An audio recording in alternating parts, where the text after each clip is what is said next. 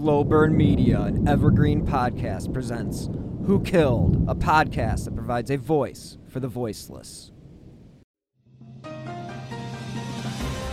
A suspect is in custody in connection with the stabbing deaths of four University of Idaho students last month. Authorities sorted through thousands of tips and tracked Bryan Kohberger more than 2,000 miles away from the murder scene to his parents' home in Pennsylvania's Pocono Mountains. As Danya Bacchus reports, police are trying to determine a motive for the killings. What I can tell you is we have an individual in custody who committed these um, horrible crimes. After 19,000 tips in a quadruple murder case that drew nationwide attention, detectives arrested 28 year old Bryan Christopher Kohberger.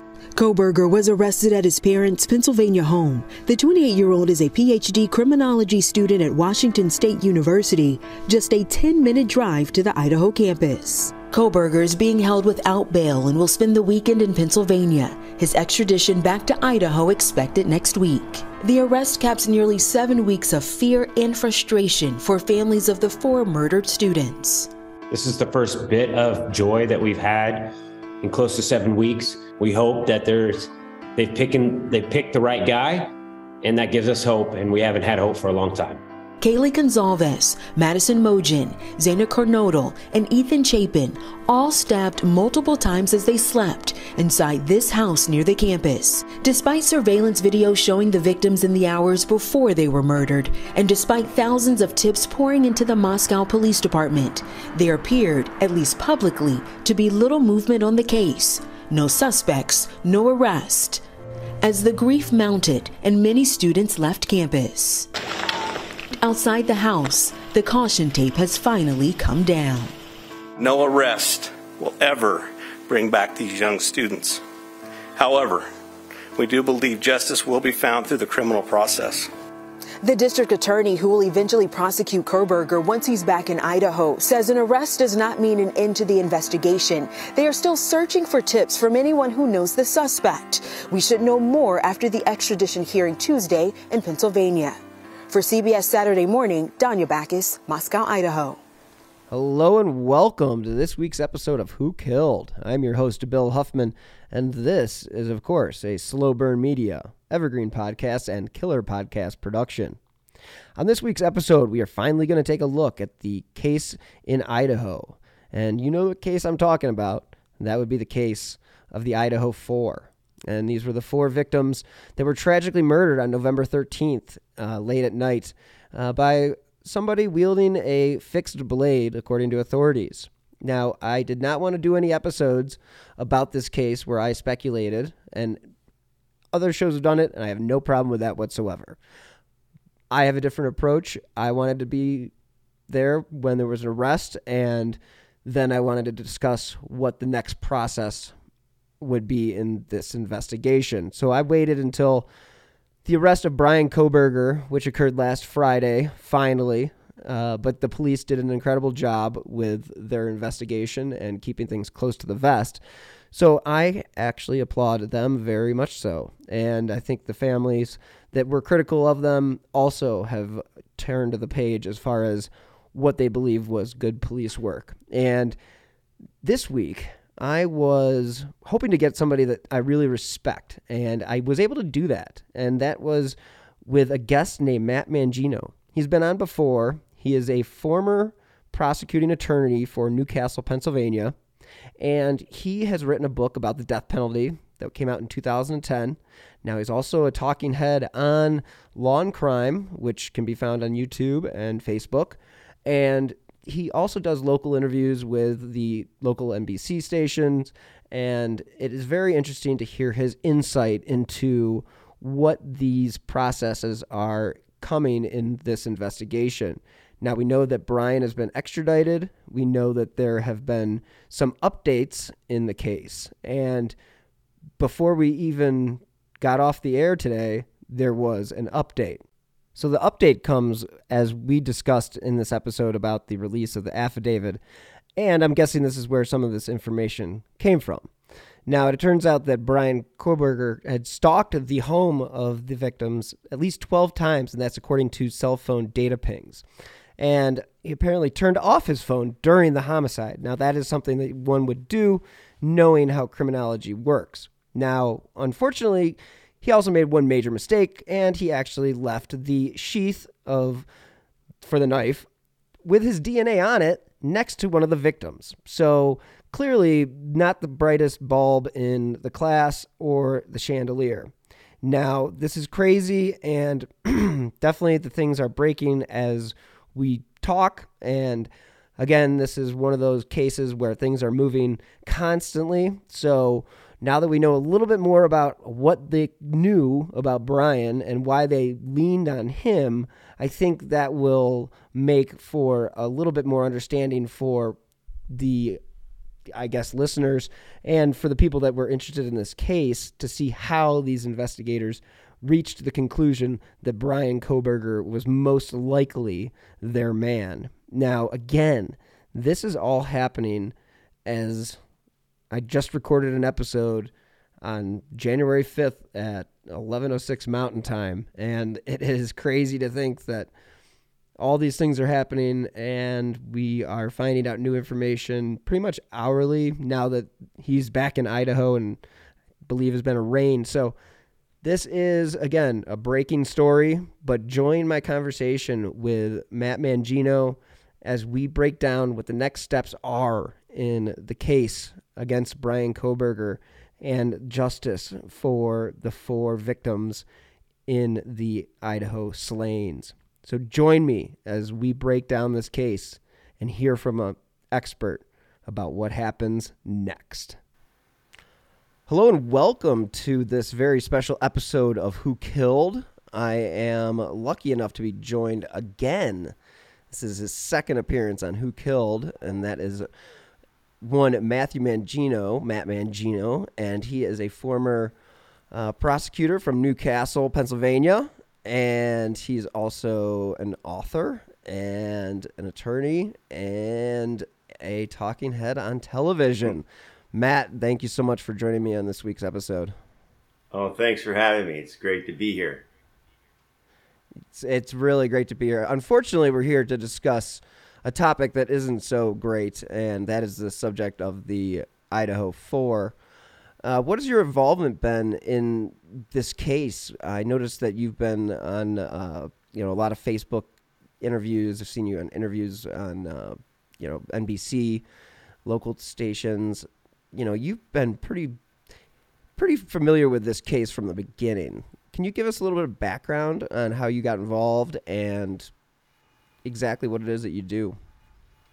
Well, you know, it, it is truly a, a, horrific case, and it, and it, has captured the attention uh, of America. Uh, you know, certainly with the length of this investigation and, and kind of uh, the manner in which the, the Moscow police and Idaho authorities kind of played it close to the vest. So we, so as as as a public, we really didn't know uh, what was going on, which led to a lot of speculation.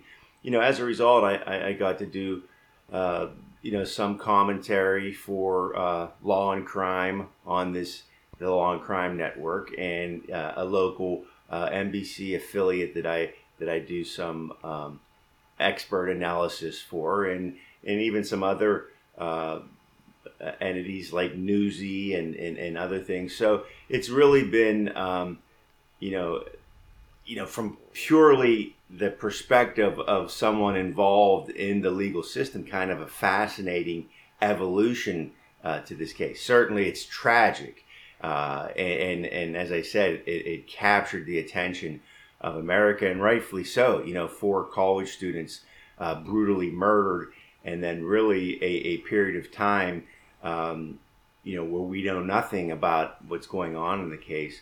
Uh, so, so it, it has th- this this you know quick turnaround in the last week with regard to uh, the arrest and then um, you know some of the bits and pieces that were being that are being filled in. But again, we, we have to be careful because we don't know that, that, that these necessarily sources and statements that we're hearing right now are accurate because we haven't seen the affidavit of probable cause, uh, which has been sealed by the court and I would assume would be made available soon.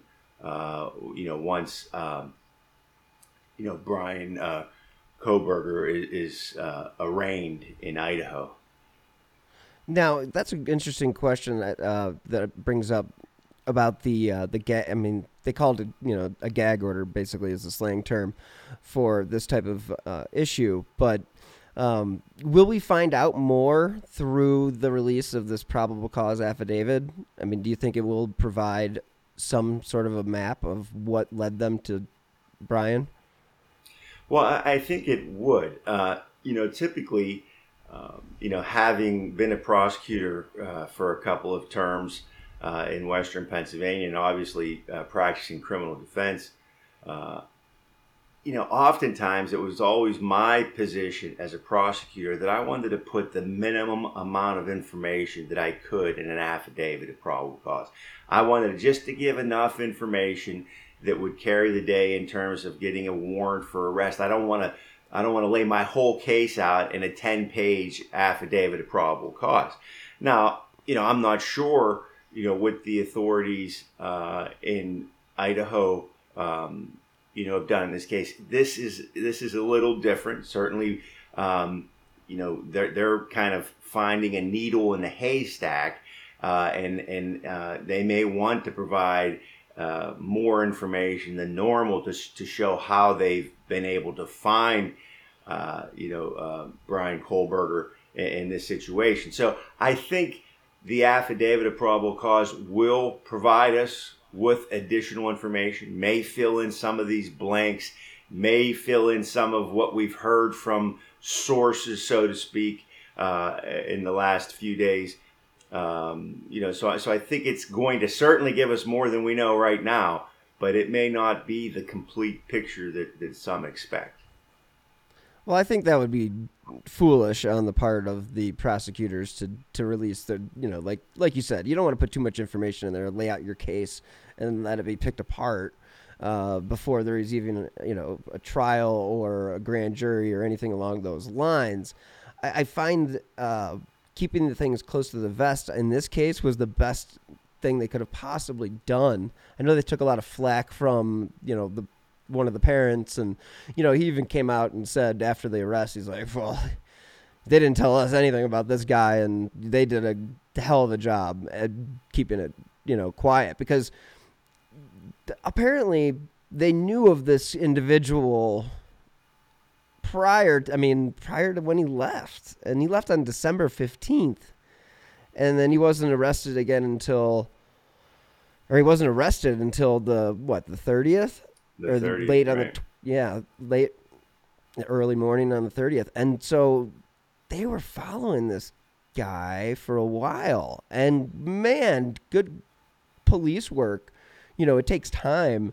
And for them to be able to surveil this individual i mean is this kind of an unprecedented thing? Does this typically do they typically spend two weeks surveilling somebody? I mean they had an indiana police officer intentionally pull him over f- from a source. Um, Right. of course you know don't want to speculate too much but it's pretty that's a pretty impressive um, feat in my opinion Well, it is, uh, you know, it is impressive in terms of the manner in which they were able to keep all this information confidential. Um, you know, if I were a defense attorney, um, you know, I would be uh, a bit sort sort of um, anticipating, uh, you know, what additional information they found in this two week period. Certainly, it is um, unprecedented, uh, so to speak, but why did they have to do it? Uh, you know, why didn't they think two weeks ago or three weeks now before uh, Kohberger uh, ever left Idaho that they didn't have enough to just grab him and arrest him there? You know, I look at a case like this that if you're trying to build more evidence and surveil somebody for two weeks, you might feel like you need more um, you might not feel comfortable that what you have right now is adequate in terms of probable cause or in the long run in terms of getting a conviction uh, beyond a reasonable doubt. So, uh, uh, you know, from having my defense hat on, I want to I want to look at this. I want to know. Hey, were you on shore on, on January 13th or Jan? I mean uh, December 13th or, or December 15th before before him and his father left Idaho? That you wanted to continue this investigation and this surveillance. So, you know, it's a double edged sword, and, and, and we'll see how all that sorts out. Yeah, you know that is very it's a very good point, and I think from the defense perspective, you would think that okay, it took you two weeks of surveillance to get the evidence you needed to support this probable cause affidavit. David, then you know there may you know there's there might be some holes there, and it, it is interesting to think that um, they were able to do this with the help of the FBI, uh, other law enforcement and they were able to do this kind of on the sly. And you know if Bryan was so smart you know he might be suspicious of this you know like if somebody's ta- tailing you or something like that you kind of pick up on it i guess they just i don't know when you do something like this and you have somebody who is suspected of such a horrible crime that has literally paralyzed a community um, and to know about it for two weeks before you made the arrest, I don't know. Like, I just I do, I see where you're coming from with the defense perspective because it's like, well, what took so long? Mm-hmm. Well, yeah, I mean, it's it's um, it, it does make you pause and think. You know, what additional evidence did they think they were going to discover? You know, through surveillance. Um, you know, sometimes, you know, that there, you know, people who who commit crimes, and it could be anything from, you know, uh, a robbery to an arson to a homicide. You know, like to return to the scene of the crime. They like to to to go back and and just look at the flurry of police cars and forensic analysts and things like that. So maybe maybe you're seeing if there's anything like that um, that occurred. Uh, you know maybe you watch to see if someone flees not not you know so so when someone when someone flees you know it can be indicative of uh, of guilt that, that, that they're acknowledging their guilt and, and they fled now in a situation like this i don't think that you're going to be able to say that his returning to pennsylvania was necessarily him fleeing. Uh, he waited for a period of time. He finished the, the semester. Uh, he waited for his father apparently. Who, yeah, for uh, he waited for his father, who, I, as I understand again from sources, that he had made plans early in the year that he would fly out and drive back with him. So this is not an indication of flight um, that we typically might see in a situation where where someone scrambles after a crime and and, uh, can't be located. So. Uh, yeah, I mean, it's, it's going to be interesting to see exactly you know what the uh, authorities in Idaho learned after he became a target of their investigation. Yeah, I mean, the I guess the most important thing to remember is the victims in this case, and you know that that's really um, the victims and the families and the friends and the community that all really. I mean, wow! Like, talk about being impacted by an awful tragedy, a city that doesn't have murders, um, and then you have this individual. Now, they sources again sources, and I hate relying too much on this because we don't know exactly what they mean. And they say that he lived within a few minutes of the this home, but that doesn't really say much other than you know, like did he like live down the street. You know, a few minutes could be anything. I mean, I'm a few minutes away from a thousand people, so like, I, don't know what to take from that. And I, I guess, in my opinion, the thing that they got him on, or at least that they narrowed the search down to him, clearly the DNA is what I think helped put this warrant into place. But the car, I mean, the car. I mean, there's only so many cars Hyundai Elantras, white Hyundai Elantras. More surprisingly, more than I thought, 90 of them were registered to park on the campus of the University of Idaho. Apparently, that's a very popular Yeah. car there. Um, Right. But like, you think about this individual, and you know, if they figured out it was his car, and then they start looking at his background, I mean, red flags galore, right? Well, yeah. I mean, uh, again, you know, we're, we're dealing with sources, and, and, and we hear about um, this uh, genetic genealogy uh, that was used. Uh, so, so you know, you find uh, DNA, whether it be blood or other uh, type of DNA, in the house that doesn't belong to any of the victims. Um, you, you get that DNA, you run it through CODIS, if the defendant's never been arrested or involved in the, the legal system, you're not going to have a match. And, and, and it appears again from sources that they immediately turned to genetic uh, genealogy, which then uh, could connect this DNA with uh, certain family members. And then you start this to draw out this family tree of all possibilities. And then here you find someone nearby uh, at at Washington uh, State University, and then you then you continue to connect the dots. And he's driving a white Elantra, which is something that you saw on video uh, surveillance. So so it, you know you see how that comes together if in fact that's the way it came together. And again, we may know more about that once this affidavit of probable cause is made public. But you could see uh, that that would be really, uh, you know, good police work.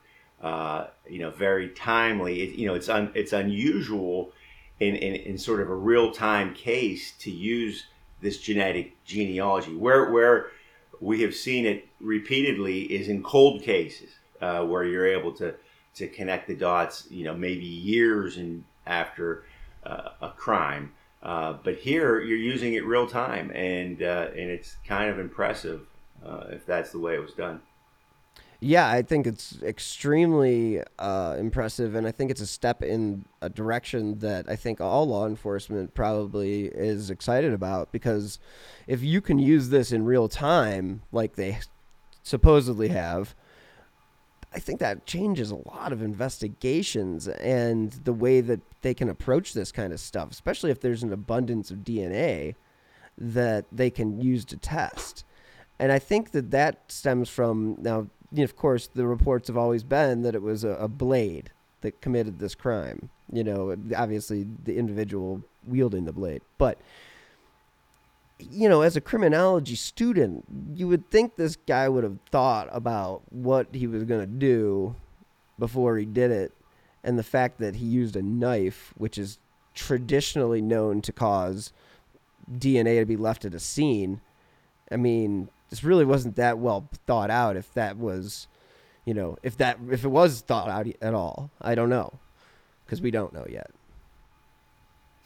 Well, right. So so it's it's going to be, uh, you know, something um, that people are going to analyze. People like you and I are going to talk about. Uh, you know, so so he goes into a house, uh, you know, with this blade, and you know, so so what's his intention there? I mean, does he know these people? Is this is this uh, a, a group of people that he's been uh, stalking or following for whatever reason that might be? You know, is this a random, um, you know, act? You see a couple of these uh, young women, the victims outside, uh, you know, getting a sandwich uh, at one of the vendors, and you follow them home. Um, it, you know, if you think about it, though, if you're going to plan something like this, a massacre like this, uh, and and it's four people that you in, intend to basically ambush uh, while they're in bed, uh, you're not going to use a gun uh, because that's pro. You know, when you when you shoot one of the victims, you're going to alert the others in, in the place that that Fair, fair know, point. something's amiss, uh, and then you, you have you have to confront these people. So uh, if you're if you're if you're going to kill them in their sleep, uh, you're going to do it with a means that is not going to, to make a lot of noise. So I so I see using um, a blade or a knife is is the way you want to go in that situation. Um, you know, here, uh, you know, for whatever reason, you know, uh, four people were were massacred, but two uh, were left unharmed. Uh, was this was this incident interrupted in some way? Was there something that that caused uh, the perpetrator to to leave quickly? Um, the DNA that was found at the crime scene um, that that has allegedly uh, been traced uh, to the defendant, and as I understand, again, you know, through sources um, they were able to get some sort of discarded uh, containers or or a glass uh, or a coffee cup that the um, the defendant used, and were able to match the DNA found within the residence to him specifically as the investigation uh, continued. And this is kind of a you know secret agent kind of spying work. You know, you, you go into a restaurant and or go through the garbage and and, and, and find a cup or glass or or something that has his uh, DNA on it. But you know, what kind of DNA was it that was discovered there? Was it was it actually blood? Was it was it touch DNA? Uh, I, I, think one of the things that that um, people are going to want to know, and, and investigators are ultimately going to have to divulge, is was there some contact between uh, the defendant and one or more of the victims.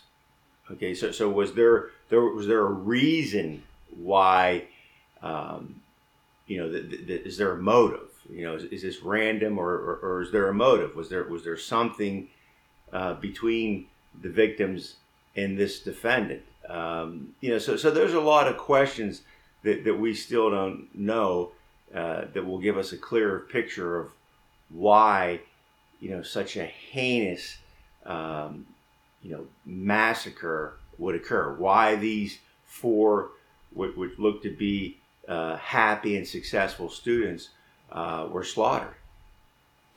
Yeah, these these four students, um, you know, Ethan and uh, you know Madison.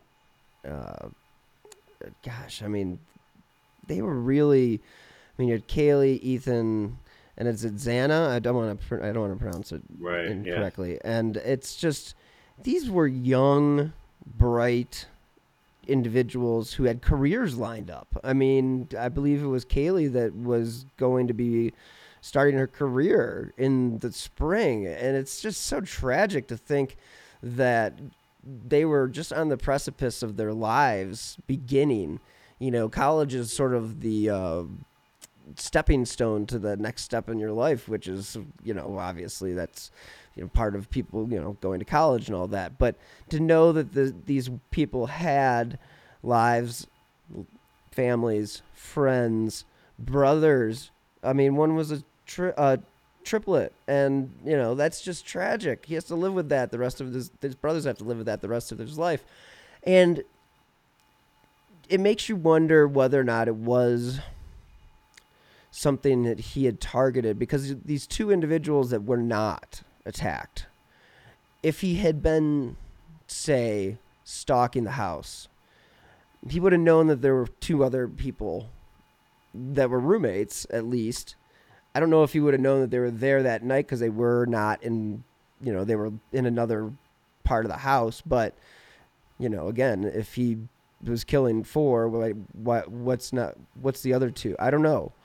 I mean, do you feel like that's sort of a sign that this was a targeted attack? Because they keep saying it's a targeted attack.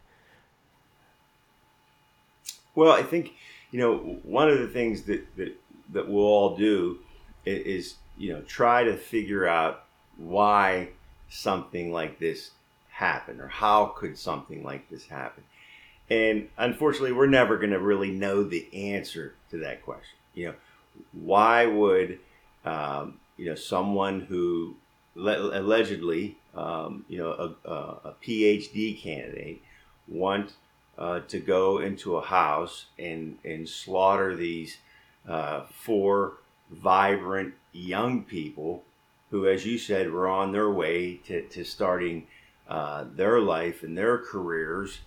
Uh, you know, I don't think we're ever going to be able to make sense out of that. Uh, you know, we can figure out maybe what a motive was. Uh, we can figure out the means by which it was carried out. Uh, we can figure out how someone was able to escape that house after after massacring these students. But we're never really going to know why why something like this happens, and it's it's it's uh, just a complete tragedy uh, that is as much as we try, we're never really going to make any sense out of it.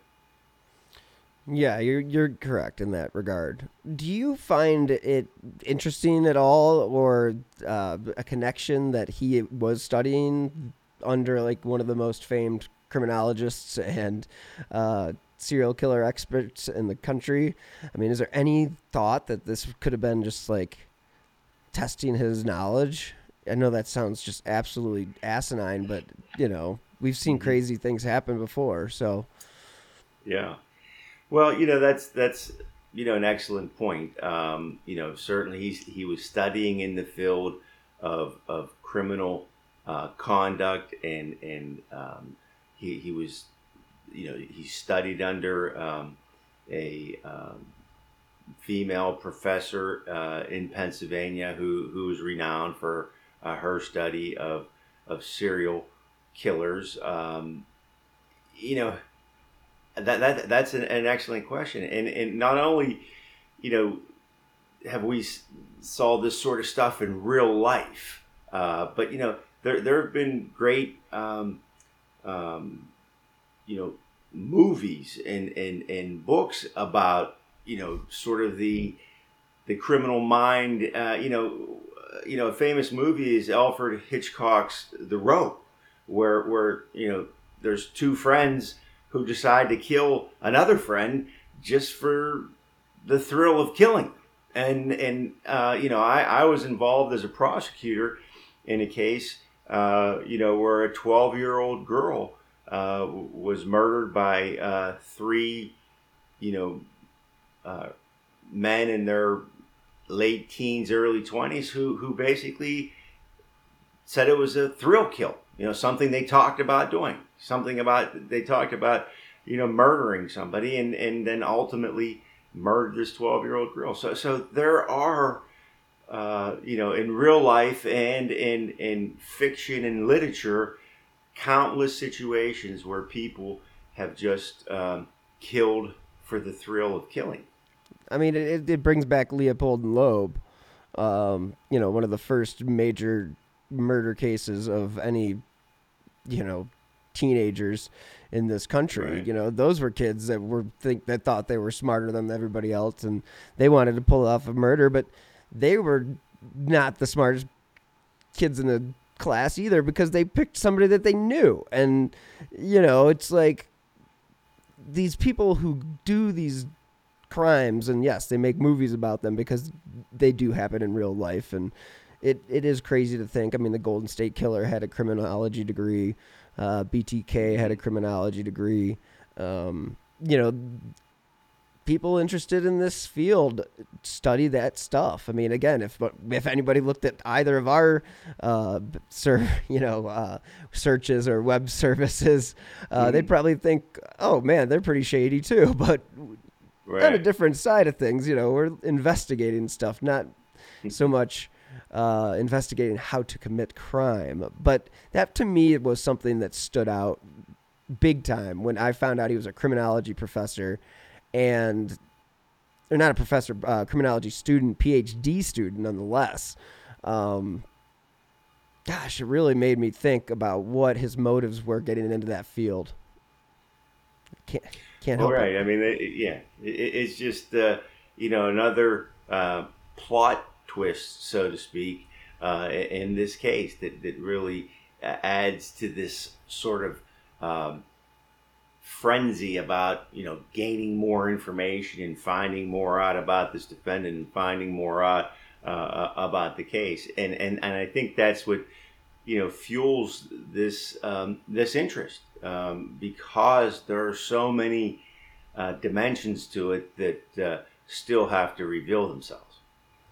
Yeah, I think, and I think the fact that it happened in a sleepy, quiet, you know, college town, you know, Moscow, Idaho. I live out west, and you know that's up there in the peninsula of Idaho, and it's right. a gorgeous, absolutely gorgeous part of this country, and to think that these people who barely ever lock their doors now lock their doors at night mm. because well hopefully there's a little bit of peace but now they're, they're they're scarred for life because of this. And so that will probably change their routines forever.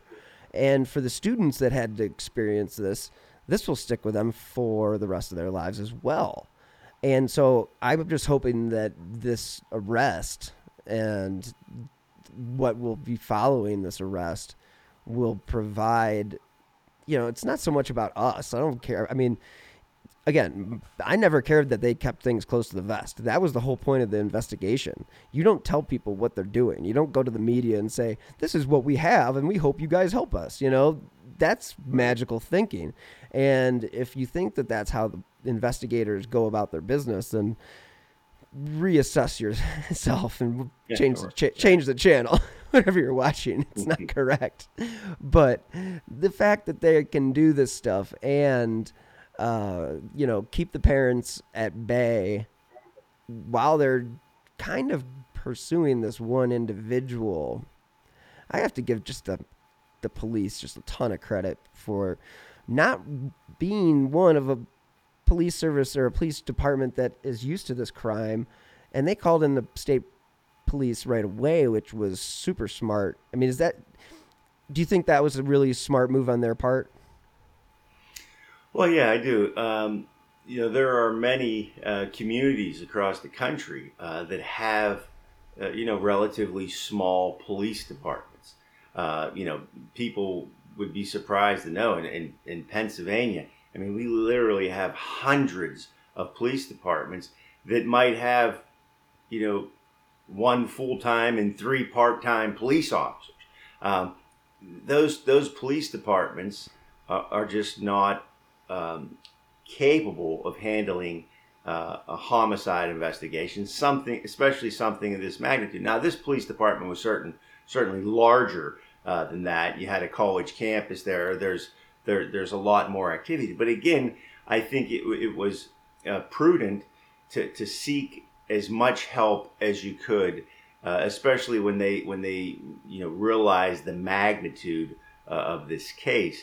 And and then you know not only that they're they're they were assisted by the the FBI. Uh, the FBI again, as uh, sources have said, were were basically heading up the surveillance, you know, from Idaho uh, to Pennsylvania. You know, we, we learn uh, again from sources that, that they asked for uh, the vehicle to be pulled over by uh, local police in Indiana.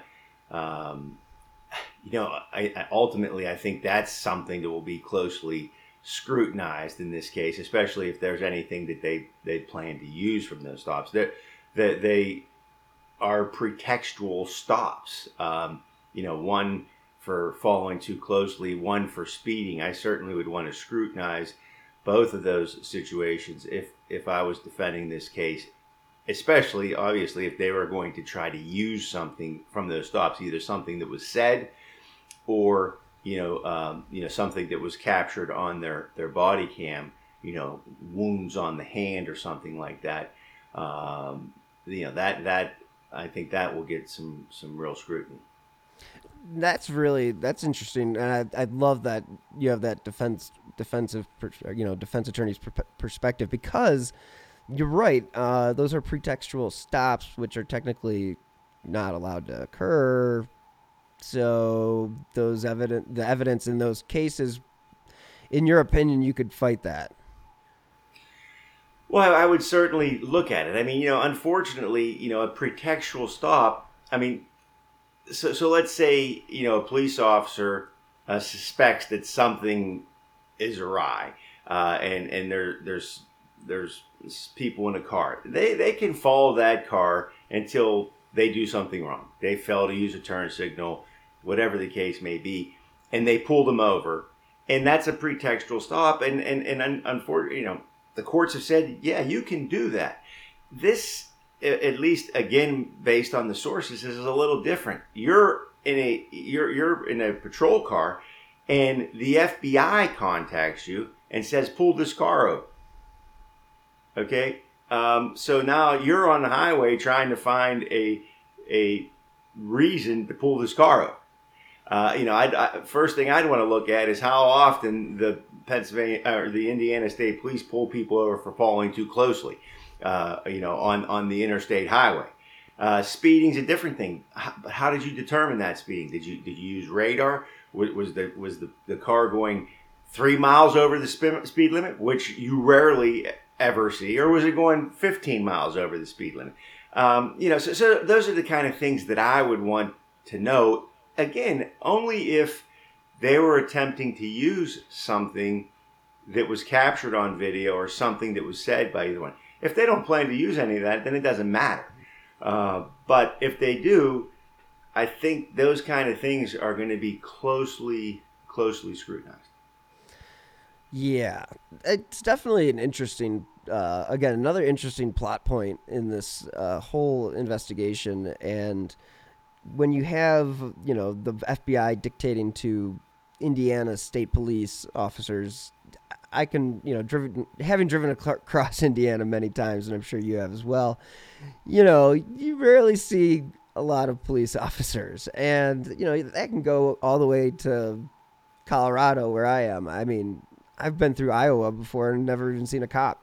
you know, it's it's very possible. You know, it, it it happens, and so I do see that your um, perspective on that uh, part of the case is certainly uh, warranted and certainly interesting too, because it, it does seem like an unusual move, but something like you would see in a movie more so than you would see in real life. I mean, we've all seen right. the digging through garbage and that kind of stuff. But this just such seems like a big operation that involved more than just one department, more than one law enforcement agency. Uh, this is really impressive police work, in my opinion. Uh, with that being said, from the defense perspective, um, what would you be looking for in these next few days as far as what your like when they do bring your client in or Bryan this this client in, you know, obviously he's not your client, but if he was your client, when they bring him in, do they give you all the information that they've had up to that point? I mean, how much disclosure do they give you? Well, I would think uh, initially um, when he is um, arraigned, a preliminary arraignment. So this this would be sort of the first step uh, in, in, the court process. Uh, he, he's going to come to court. Uh, they're going to tell him what the charges are. Uh, they're going to tell him that he has the right to counsel, which I think there's already a a, a woman, um, Anne, I think is her name, Anne Taylor. Um, she's an experienced criminal defense attorney, a, a, a um, public defender. I believe she's already asked the police uh, to have her investigators uh, look at the house, go into the interior of the apartment, the exterior, and things like that. So she's already uh, hit the ground running. Uh, but I think at the initially, if it's anything like Pennsylvania, the jurisdiction that I practice and all you're going to get at that first uh, uh, preliminary arraignment is a copy of the criminal complaint, which has already been made public, and then this affidavit of probable cause. And really, that's all that you're entitled to uh, until you have a probable cause hearing in this case. Okay. And even then, you're not going to be provided with additional information. Uh, occasionally, you know, a police officer might read from a report, and then you can say, well, listen, I, if, he, if he's going to read from the report, then I want a copy of the report. But oftentimes, you know, the police officers will really you just just use that affidavit of probable cause uh, because that's all you really need. The burden at that early stage of a, of, of a criminal prosecution is very low. It's not beyond a reasonable doubt. So again, as I said earlier, if I'm prosecuting this case, I'm putting the least amount of evidence that I can in front of uh, the judge or magistrate, whatever it might, however it's handled in Idaho, and uh, and and getting this case bound to trial. Then what happens is the discovery process begins. Okay. And you know, formally, you you know, defense counsel requests uh, discovery and maybe some specific discovery if there's if there are reports, if there are interviews, if there are taped interviews, uh, audio interviews, whatever it might be, then you then you begin to accumulate all that information in in preparation for trial. And and normally there's a, a specific time limit within which um, discovery is provided, and then defense counsel has to file pre-trial motions. So if you're going to challenge the evidence, if you're going to challenge the stops along the road in Indiana, if you're going to challenge uh, any statement that he might have made while he was in the custody uh, uh of the Pennsylvania authorities, you know, everything. To give you an example, in Pennsylvania, what we refer to it as an omnibus pretrial motion, which means everything you're going to raise, you got to raise it in that omnibus motion. So if you want to change a venue, it, you know, all those things that, that, that might come up, you know, suppression issues, uh, all those all those issues are put into that single motion, and then you begin to go through uh, the pretrial hearings. You know, so so you know, I would assume, you know, if, there's going to be a zealous defense in this case, and there's no reason not to think so. Defense counsel's already gone out to look at the house and, and other places and has a team of investigators together. That this this process is going to is not going to move quickly. Yeah, and so that I I really want to know the ins and outs a little bit about this this public defender. Now she's renowned for being uh, I guess a high quality public defender. She's I think uh, gotten somebody else exonerated uh, for murder. How does that go about how does how does this individual go about acquiring her services if she's a public defender? I mean do you get a choice in this matter? I mean how does that work? I really don't know. Yeah so again i, I can't speak specifically for idaho because every state is different in terms of how they go about um, you know making that decision of you know who's going to represent who uh, you know for instance again in pennsylvania uh, we're the only state in, in the country that does not provide state funding for public defenders. So every individual county in Pennsylvania, there's 67 of them, they, each county has to pay all of the public defender costs. So if you can imagine uh, in a small county in Pennsylvania uh, where, where, where a you know high profile crime occurs, it could wipe the whole county out.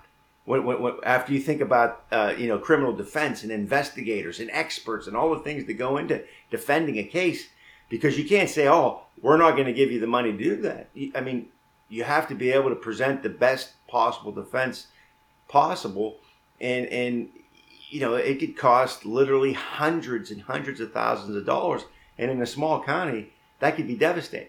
So you know, I know that Idaho is is different. I'm sure they get some state funding, whatever, however that works, local, state.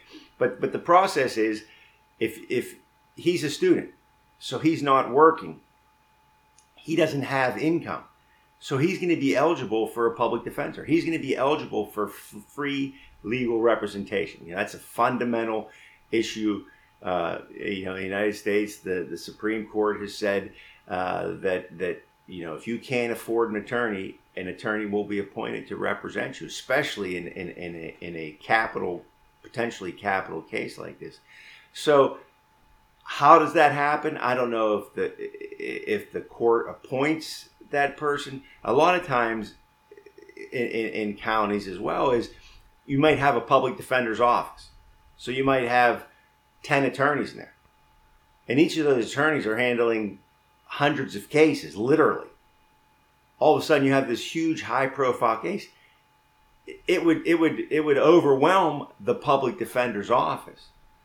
So instead of taking a public defender out of that office and appointing them as counsel, you might have a mechanism where independent counsel is appointed to represent this person. Again, paid by the county or the state, they're a public defender, but they're independent of the public defender's office because the case of this magnitude could overwhelm the public defender's office. Again, I'm just speaking on experience from my own uh, jurisdiction, uh, but I would think that it's a similar process in Idaho. That is a very in, insightful uh, perspective because, again, I didn't realize that when the counties had to pay for it, I did assume that the state would be the one to foot the bill. Uh, now I know that other states, you know, like like you mentioned, they'll put an independent counsel in there. That you know that makes sense, uh, especially if you need somebody that's going to be you know a top notch, uh, mm-hmm. you know, investigator lawyer uh, right. with all the bells and, and whistles. And, right, and one of the other things that, to consider in, in a lot of states, in order to say this case ultimately turns into a death penalty case, uh, in order to to um, represent somebody uh, as a, you know a defendant who's charged with a capital crime, you have to have certain specific training. Um, so not every lawyer can try a capital case. You have to be sort of be uh, qualified uh, to represent somebody in the capital case. Now, a lot of public defenders' offices may only have one or two attorneys that are qualified to handle death penalty cases. Uh, you know, so so it limits the the, the amount of um, available choices for those representing somebody uh, in a capital case. Yeah, and you know, we talked about this before we came on uh, the air, and that was about uh, how often and or I should say how little they use the death penalty in both Pennsylvania and Idaho. And what are the chances that this does become, you know, a capital murder case where you know the death penalty is definitely on the table? And um, do you see it going that way? Well, you know, in order for the prosecution to pursue a death penalty, um, they there has to be what are called aggravating circumstances. Okay, so beyond someone just committing first degree murder, okay, you have to have certain aggravating uh, factors. So, so to give you an example, some of those aggravating factors might be the age of the victim, uh, you know, whether or not this person has prior uh, felonies, uh, you know, whether or not um, um, you know, th- this crime was committed in the course of committing another felony. So there's a lot of aggravating factors.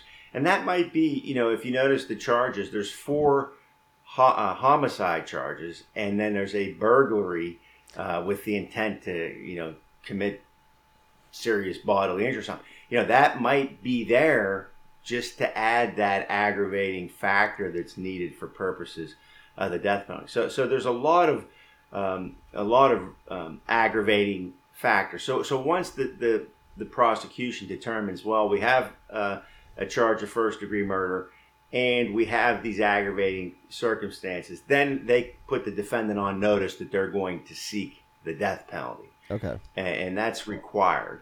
And the interesting thing about Idaho is, you know, the death penalty has been around, you know, since um, 1976, the modern uh, death penalty because um, you know death penalty was struck down in 1972. It was back in 1976, and um, since that time they've only executed three people in Idaho.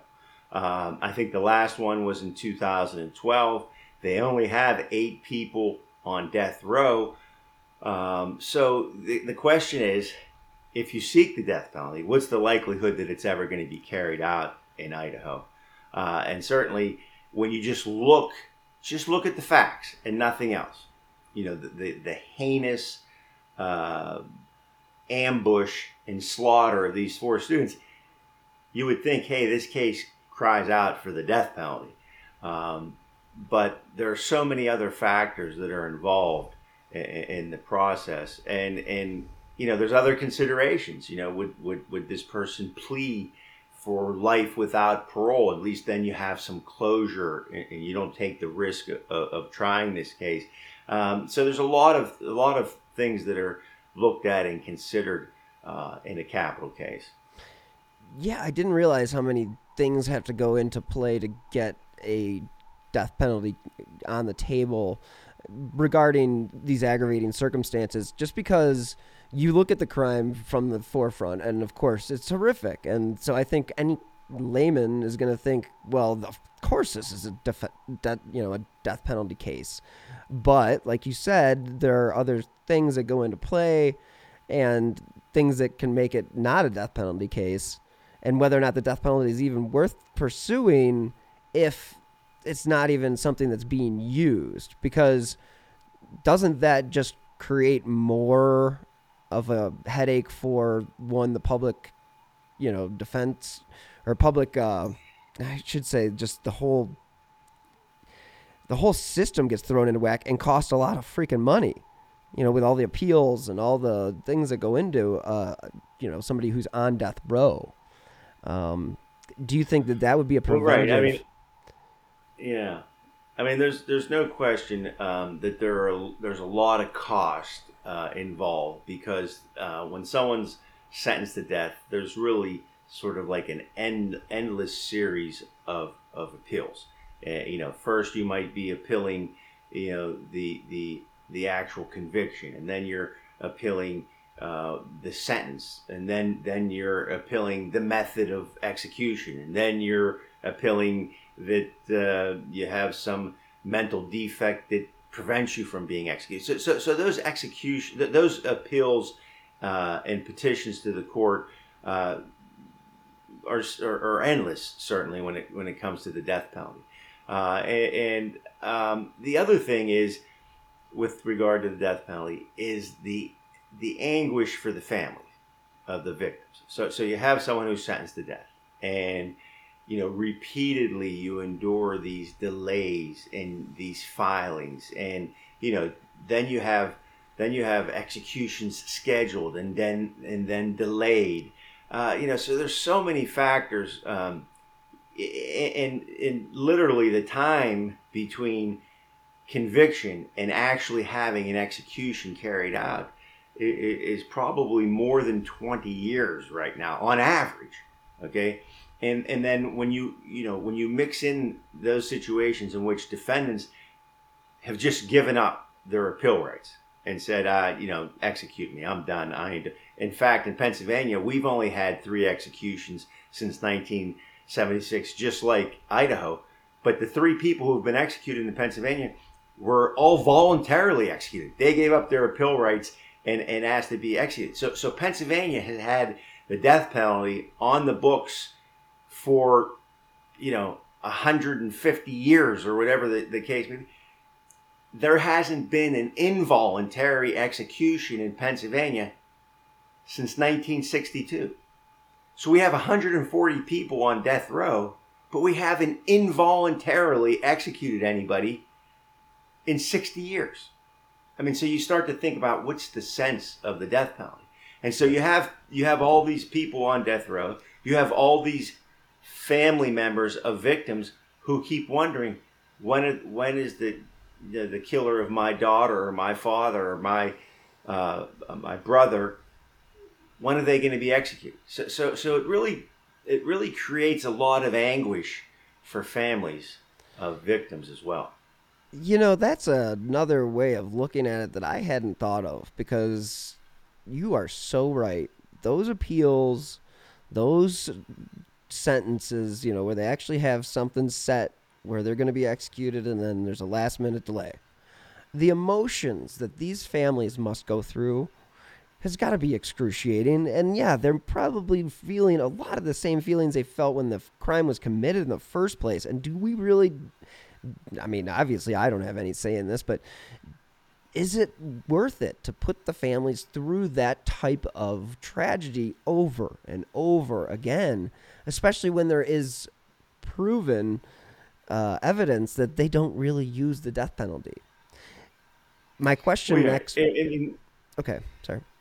You know, and, and as you know, we, have talked about it before. You know, I've um, I wrote a book on the death penalty. Uh, yes, the executioner's yes, toll Yeah, 2010. And, and what I did in that book is I kind of examined uh, all the executions in a single year because, you know, most of the time people who write about the death penalty write from a certain bias. They're for it or against it. And I thought, you know, what might be an interesting way to look at this is just let's look at every case. Let's look at the facts. Let's look at uh, the the investigations, the trials, uh, you know, right up to the right through the appeals, up to the last mills and the and the last words, and, and you know, try to do it from an unbiased uh, perspective and let the reader decide whether or not they support the death penalty.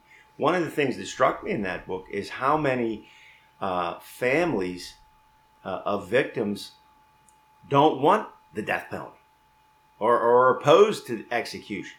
Uh, again, in what, what you hear is, you know, I don't, I, you know, justice has been, been done. He'll spend his life in prison. He can't hurt anybody else. And I can have some closure. I can put this behind me uh, as best that I can. If I have to, if I have to go through executions being scheduled and postponed and appeals, last minute appeals stopping executions, I relive, you know, my family member, my loved one's murder over and over and over again. So, so there, there are people who acknowledge that that's not something that they want to endure, uh, but you know, they're they're in the midst of that right now and dealing with it. Yeah, that book that you wrote, that is an incredible book and I think anybody who's interested in the death penalty or the, you know, ethics and the you know the mechanisms that go into that would be service well serviced by picking up that book, and uh, you know I'm assuming that book is available at on Amazon and wherever you get your you know right yeah books. Amazon you know, Barnes and Noble uh, all, all, the places you regularly find a book so.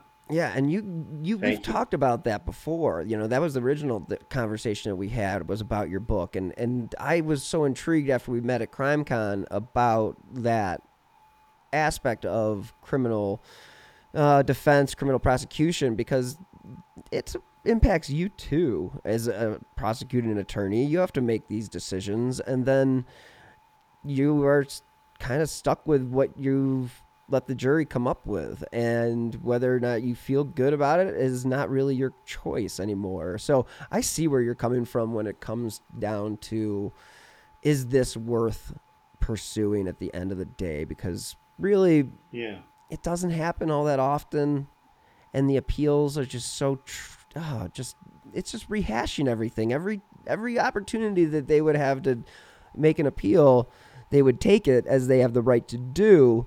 But for the families, I don't feel that that is a fair way of of going about it. But it is fair for the person. Yeah, and, and the thing that's interesting about it is that um, you know the death penalty is the most important decision that has to be made in the criminal justice system. I mean, so you're deciding whether or not ultimately this person is going to have to uh, give up their life for the crime that they commit. I mean, what, what, what more important decision can there be, life or death? Yet, you know, there's no really standard method in this country for determining whether or not a prosecutor will seek the death penalty. So, you know, in Pennsylvania, for instance, and in and in most states, if not all, there's no process that says, well, you'll consider this when you're thinking about the death penalty, or you know, you'll you'll use this formula, or there are no guidelines. So the the federal government has some uh, you know process where a U.S. attorney would have to get the approval of the United States uh, Attorney General to seek the death penalty, but there isn't anything like that in states. It's not like you have to go to the Attorney General of Pennsylvania or Idaho and say, Can I seek the death penalty in this case? No. It's completely up to the elected or in some states appointed prosecutor. If they if that state has a death penalty, they decide without any real guidelines or structure whether or not they're going to pursue the death penalty that's a little flingy, floppy, whatever you want to call it. I don't know. That just seems yeah. a little, you know, there should be a little bit more of a roadmap on how to get to this decision because this is a lot of pressure that you put on the jurors and you put on the prosecuting attorney. Mm-hmm. And again, without a roadmap, it's really unfair.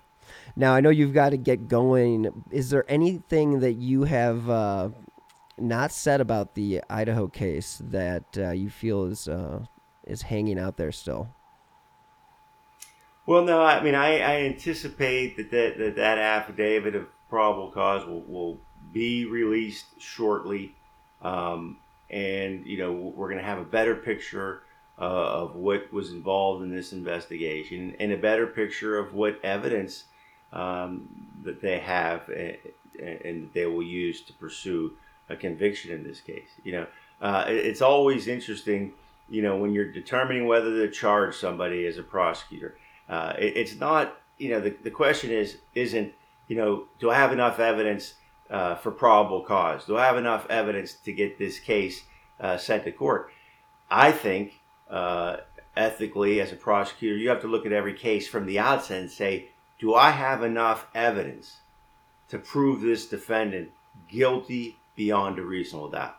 That's the threshold for a prosecutor. Not can I get this case bound to court, not can I get a warrant for this guy's arrest, but can I prove beyond a reasonable doubt uh, that he's guilty? And I, and I think we're, we're going to learn more about that shortly. Yeah, I do. I do believe that we will find out more, and it probably will come the within 24 hours of this episode going on the air. So uh, hopefully we will find out more. Now, Matt, where would uh, people be able to find you? I know you're uh, active on Twitter, and um, mm-hmm. give us uh, some of your pluggables. Yeah, so so yeah, I'm I'm on uh, Twitter, uh, and and it's you know at Matthew T Mangino, and um, you know my blog is uh, mattmangino.com and I and I write and post every day uh, about uh, issues um, that uh, you know I think are important or people would be interested in. And and uh, even if you wanted to email me, uh, you can. Um, the, my firm is Luxenberg Garbett, Kelly, and George, which is in New Castle, and my email is m mangino, so m m a n g i n o at lgkg Garbett, Kelly, and George. LGKG.com. Awesome. I really think uh, you yeah. bring a great, uh, you know, I said percep- perspective a million times in this episode, but it's so true because you see both sides of the field. And I think that is very important for the listeners and kind of the nuts and bolts of this whole case, really, because yeah. we aren't professionals as as podcasters and there's a lot of people out there that are making claims that are doing things that are beyond the realm of what they should be doing and it's important that I had somebody on that is as qualified as you to discuss this case and I was waiting for uh, the opportunity once somebody was arrested before I put my two cents in because again it's not yeah. It, it doesn't involve me. It's it's about the investigation and getting the conviction. That's the most important thing. And um, Matt, I cannot thank you enough for coming on today.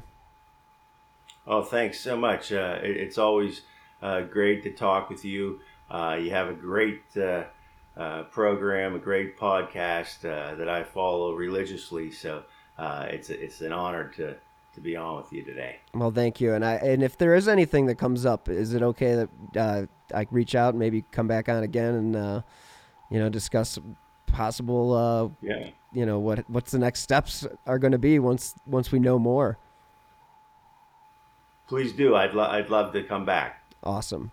Many thanks to Matt Mangino for taking time out of his wild and crazy schedule to join me on Who Killed to discuss the case of the Idaho 4 and the case against Bryan Kohberger. So let's hope that with this investigation coming somewhat to a head for the time being, uh, let's not forget about the victims, and that was Kaylee Goncalves and Xana uh, and Ethan Chapin and Madison Mogen. So, you know, these are the people that matter. And as you know from the beginning of this episode, things are changing rapidly.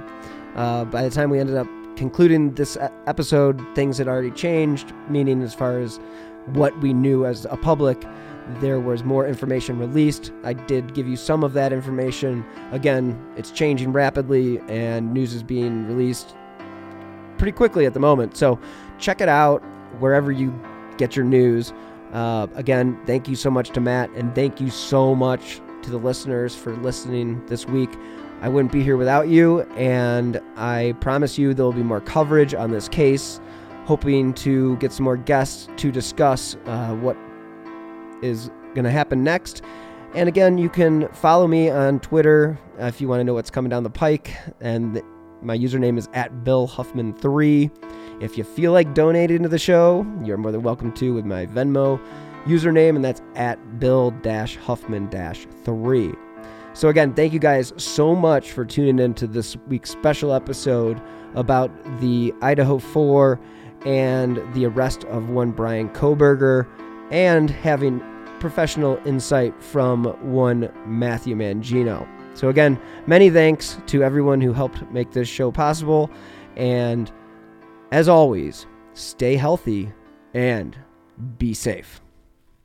Judy was boring. Hello. Then, Judy discovered chumbacasino.com. It's my little escape. Now, Judy's the life of the party. Oh, baby, Mama's bringing home the bacon. Whoa. Take it easy, Judy. The Chumba life is for everybody. So go to ChumbaCasino.com and play over 100 casino style games. Join today and play for free for your chance to redeem some serious prizes. Ch-ch-chumba.